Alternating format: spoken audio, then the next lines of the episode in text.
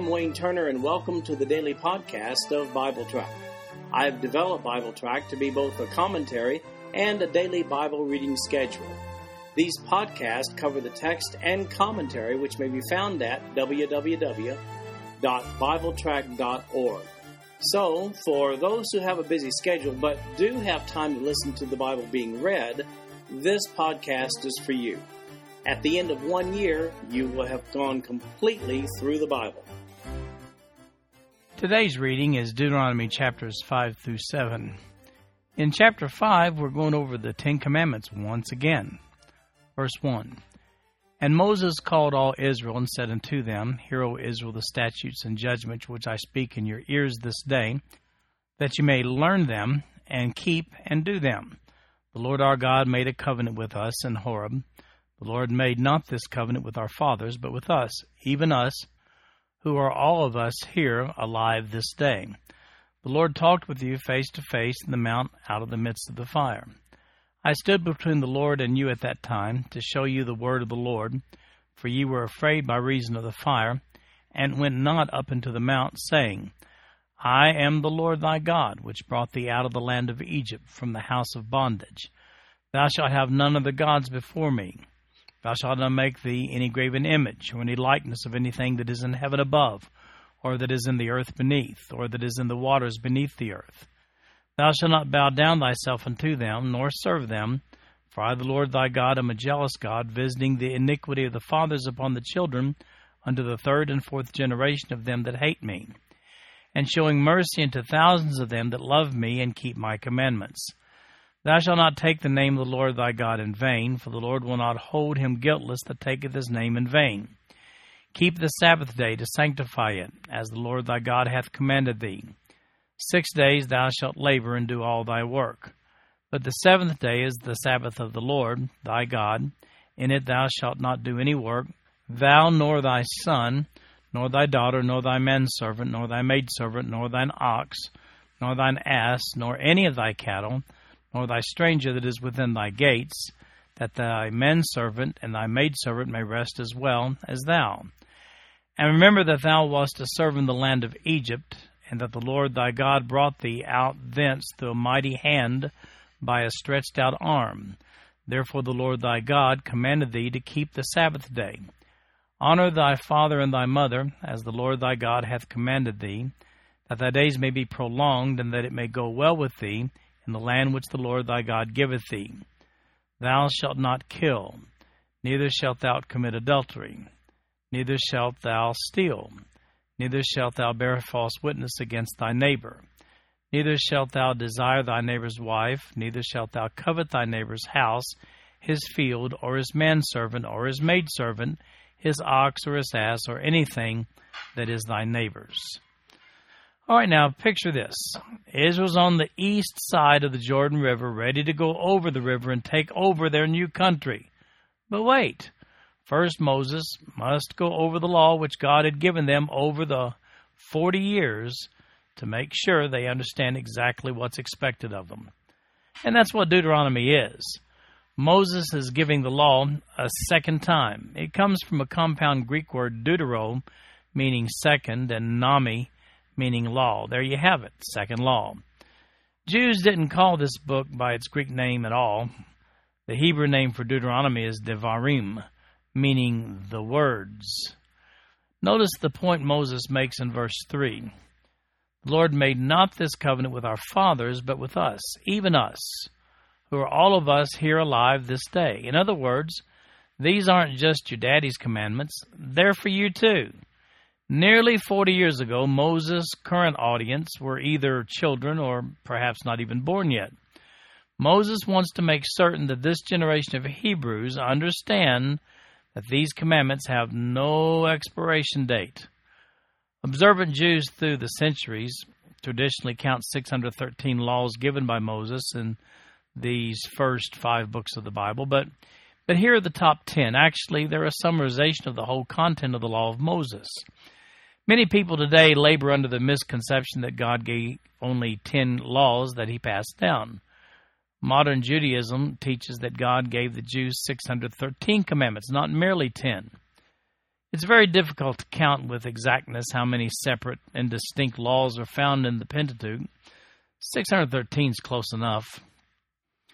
The biblical passage known to most people as the Ten Commandments is known to the Jews by a Jewish phrase that means the Ten Declarations and is considered to be ten categories of commandments rather than ten individual commandments, by the way. Roman Catholics render a little different list than non Catholics. They leave out the non Catholic number two, which says, Thou shalt not make thee any graven image. And then they divide number 10 into two separate covet commandments to get their 10. Why do you suppose they do that? It's important to mention again here that New Testament Christians are neither saved by the Ten Commandments nor any of the Old Testament laws given to Moses nor are they somehow made more righteous after salvation by observing them.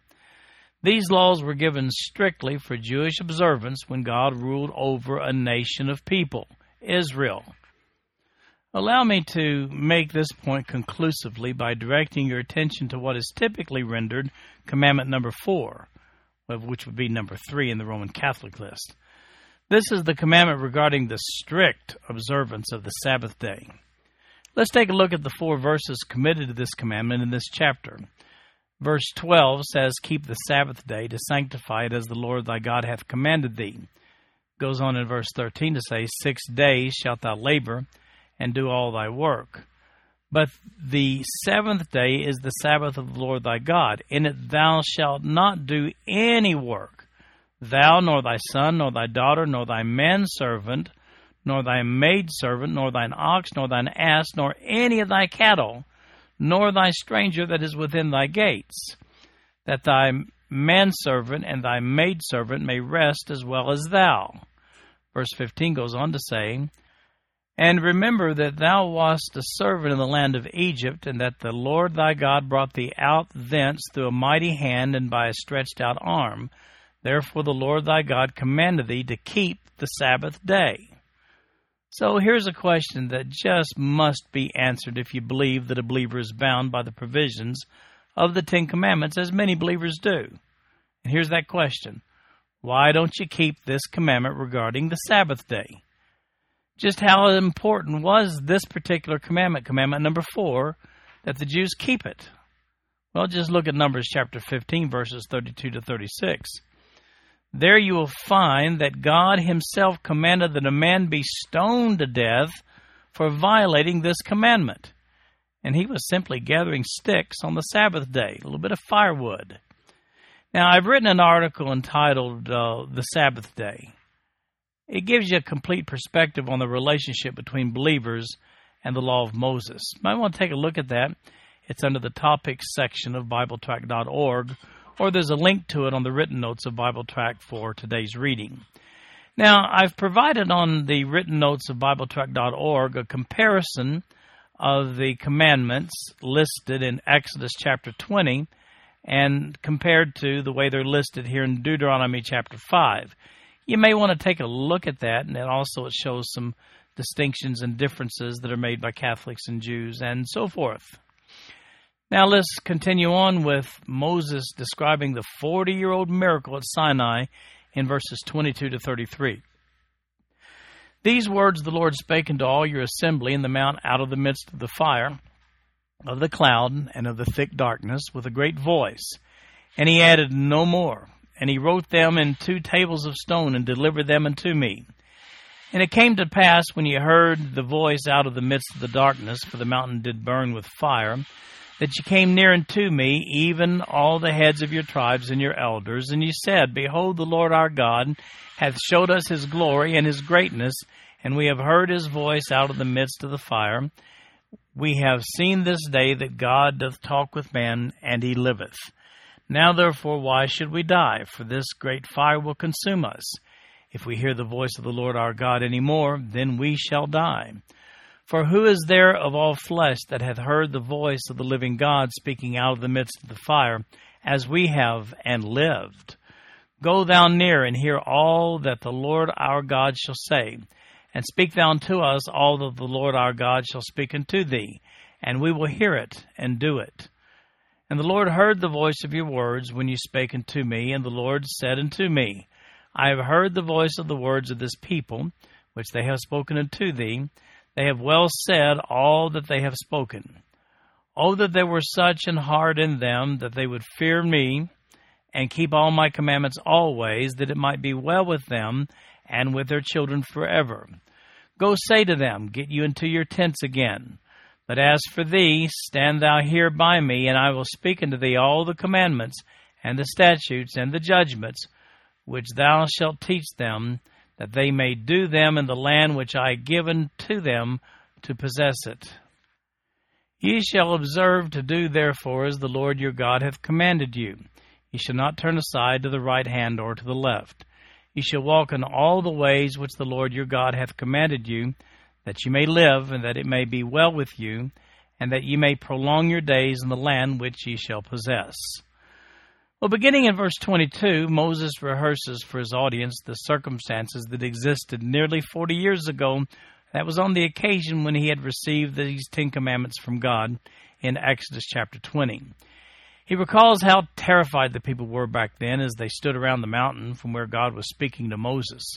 When Moses goes into some detail regarding the covenant aspect of the giving of these commandments and includes the consequences of disregarding them, you know his audience had to be all ears at this point. I mean, the Hebrews had been under God's chastisement for 38 plus years because of the disregard for God's direction. Who wants to repeat that mistake again? Now we have in Deuteronomy chapter 6 a passage which is known as the Shema, verse 1. Now these are the commandments, the statutes, and the judgments which the Lord your God commanded to teach you, that ye might do them in the land whither ye go to possess it that thou mightest fear the Lord thy God, to keep all his statutes and his commandments, which I command thee, thou and thy son and thy son's son, all the days of thy life, and that thy days may be prolonged. Hear therefore, Israel, and observe to do it, that it may be well with thee, and that ye may increase mightily, as the Lord God of thy fathers hath promised thee, in the land that floweth with milk and honey. Hear, O Israel, the Lord our God is one Lord. And thou shalt love the Lord thy God with all thine heart, and with all thy soul, and with all thy might. And these words which I command thee this day shall be in thine heart, and thou shalt teach them diligently unto thy children, and shalt talk of them when thou sittest in thine house, and when thou walkest by the way, and when thou liest down, and when thou risest up.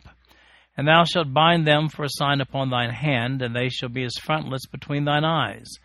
And thou shalt write them upon the post of thy house and on thy gates.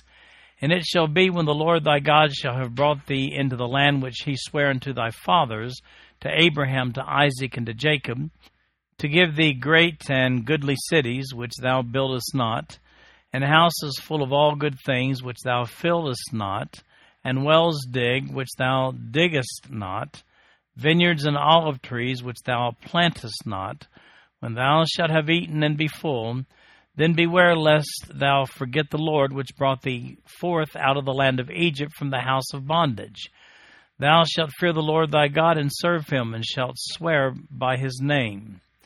Ye shall not go after other gods of the gods of the people which are round about you. For the Lord thy God is a jealous God among you, lest the anger of the Lord thy God be kindled against thee, and destroy thee from off the face of the earth. Ye shall not tempt the Lord your God as ye tempted him in Massah. Ye shall diligently keep the commandments of the Lord your God, and his testimonies, and his statutes which he hath commanded thee. And thou shalt do that which is right and good in the sight of the Lord, that it may be well with thee, and that thou mayest go in and possess the good land which the Lord sware unto thy fathers, to cast out all thine enemies from before thee, as the Lord hath spoken. And when thy son asketh thee in time to come, saying, What mean the testimonies and the statutes and the judgments which the Lord our God hath commanded you? Then thou shalt say unto thy son, We were Pharaoh's bondmen in Egypt, and the Lord brought us out of Egypt with a mighty hand.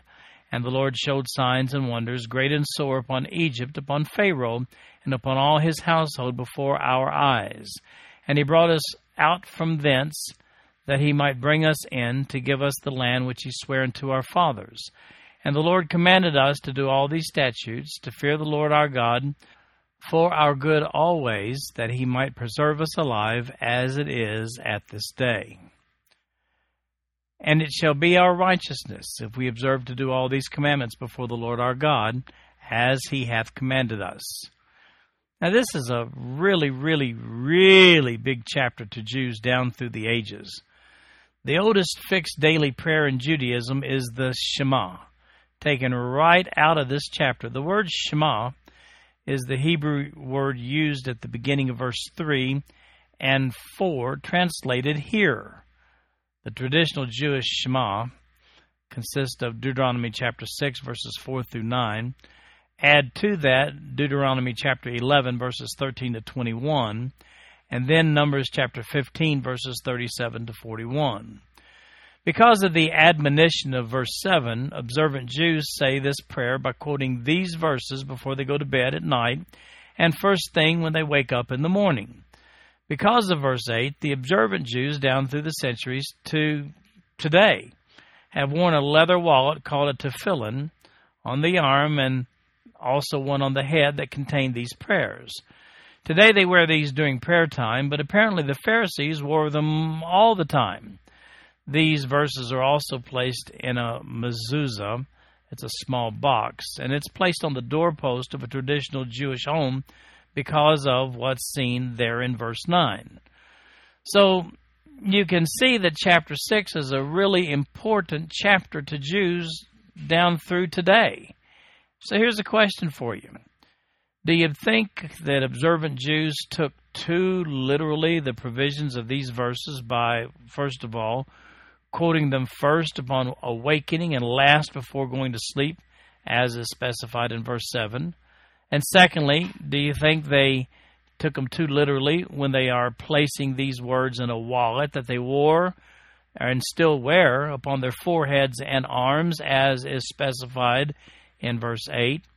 And thirdly, do you think they took these provisions too literally when they placed these verses in a box affixed to their doors, as is specified in verse 9?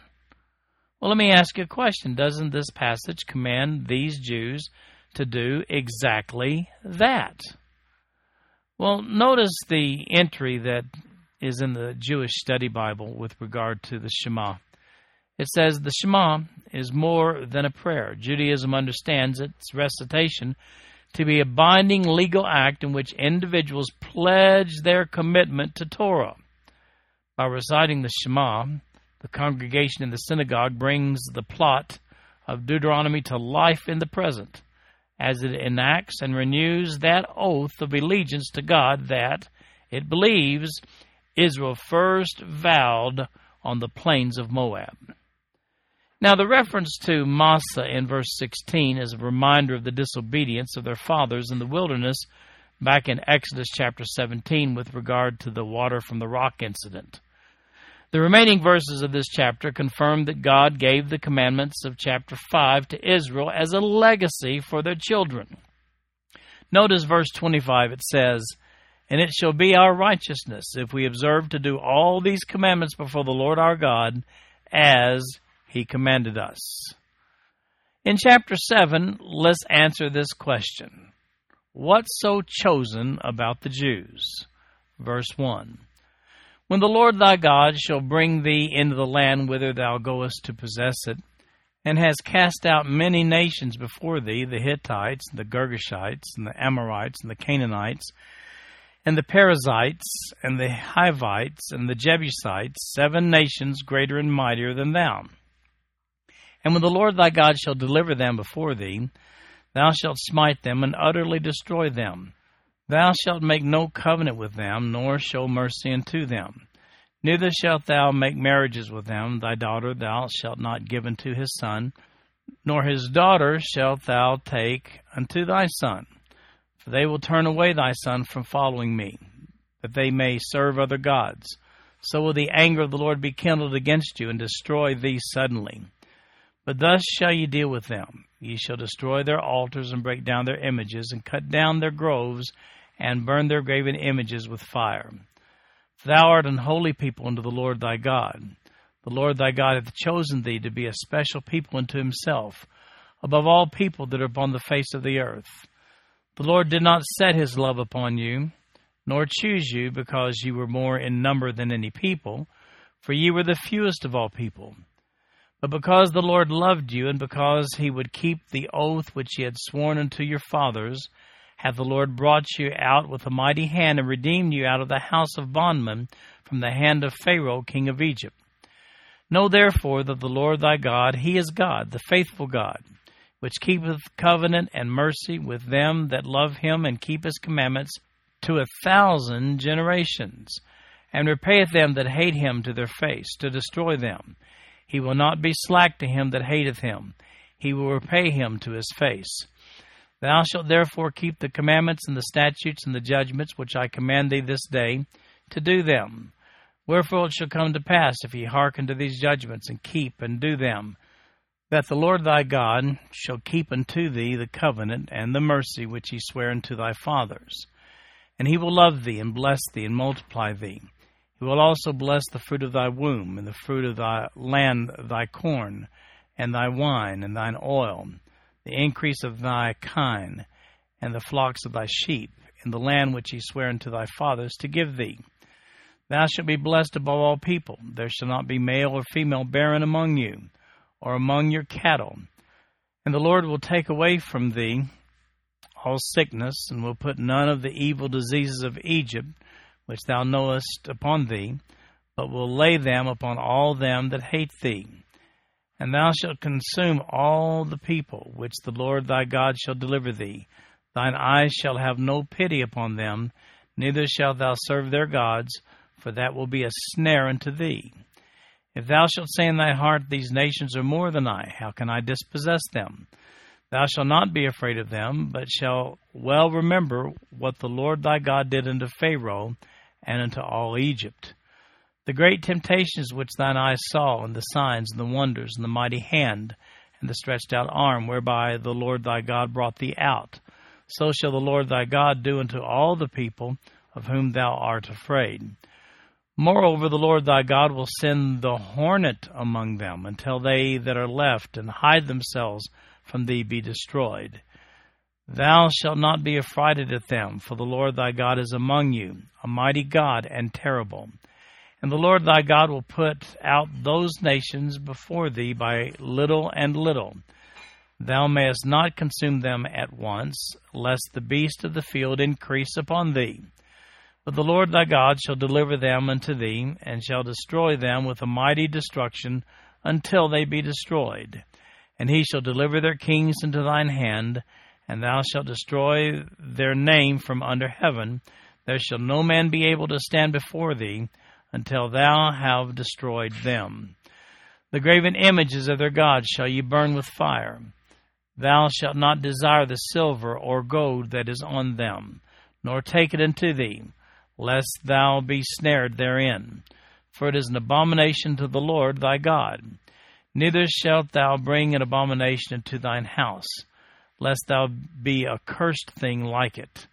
But thou shalt utterly detest it, and thou shalt utterly abhor it, for it is a cursed thing.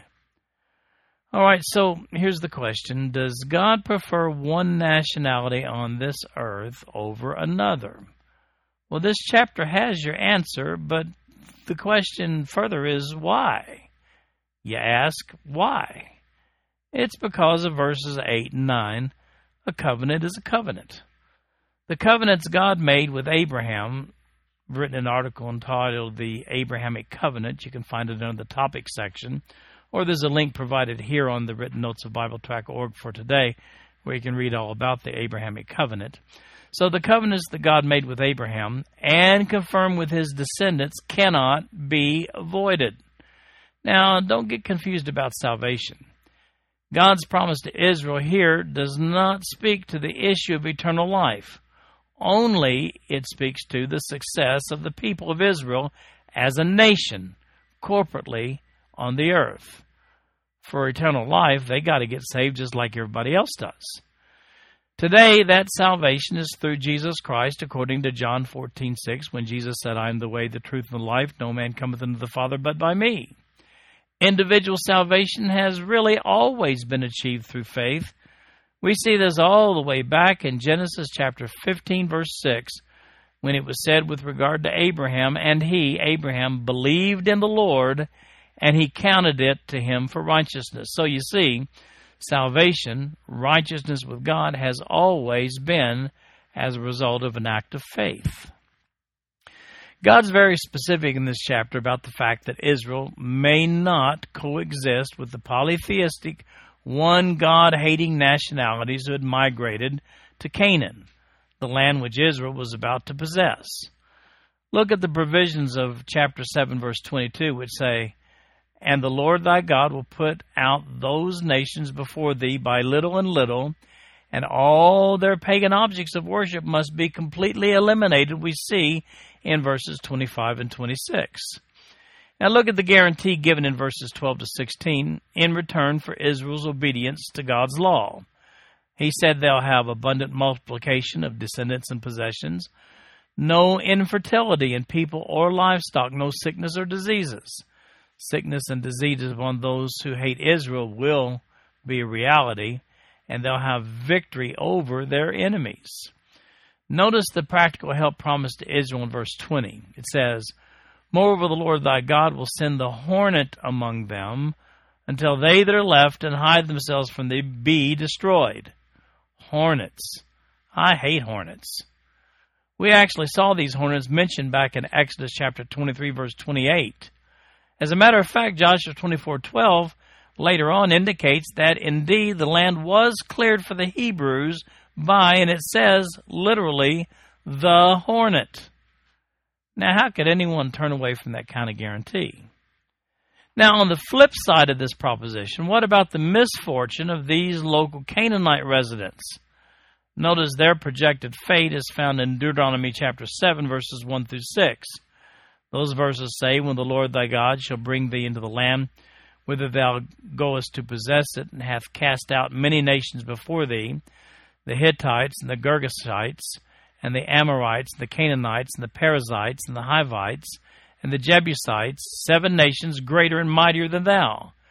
And when the Lord thy God shall deliver them before thee, thou shalt smite them and utterly destroy them.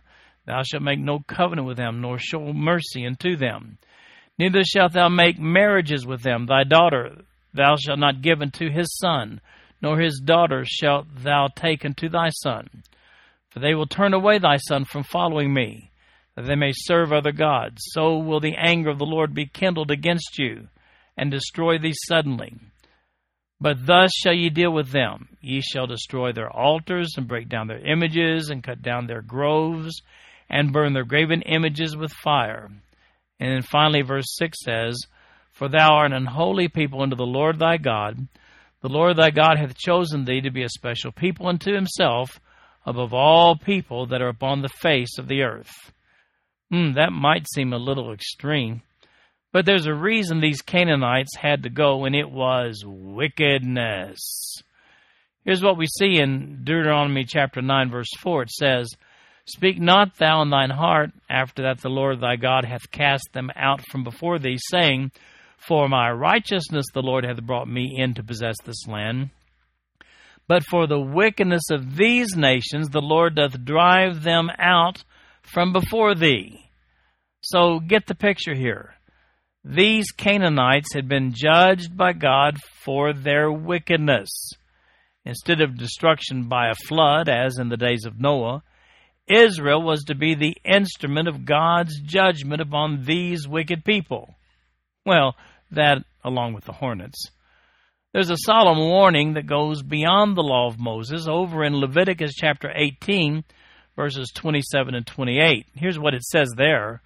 For all these abominations have the men of the land done. That's talking about the Canaanites, which were before you. And the land is defiled, that the land spew not you out also when ye defile it, as it spewed out the nations that were before you. Well, those nations that were before you weren't under the law of Moses at all. But God nonetheless found their lifestyle practices to be so repulsive that it says, He spewed out the nations. We also find the same declaration is made in Leviticus chapter 20, verse 23. That verse says, And ye shall not walk in the manners of the nations which I cast out before you, for they committed all these things, and therefore I abhorred them. So you see, the Canaanites, well, they had to go. I mean, in most situations during the conquest of Canaan, the Canaanites attacked Israel first. Joshua 11:20 explains why.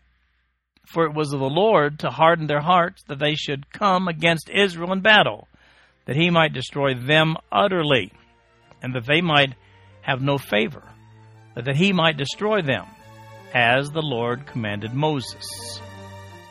And that brings us to the end of our reading for today, as we read Deuteronomy chapters 5, 6, and 7. This concludes our podcast for today.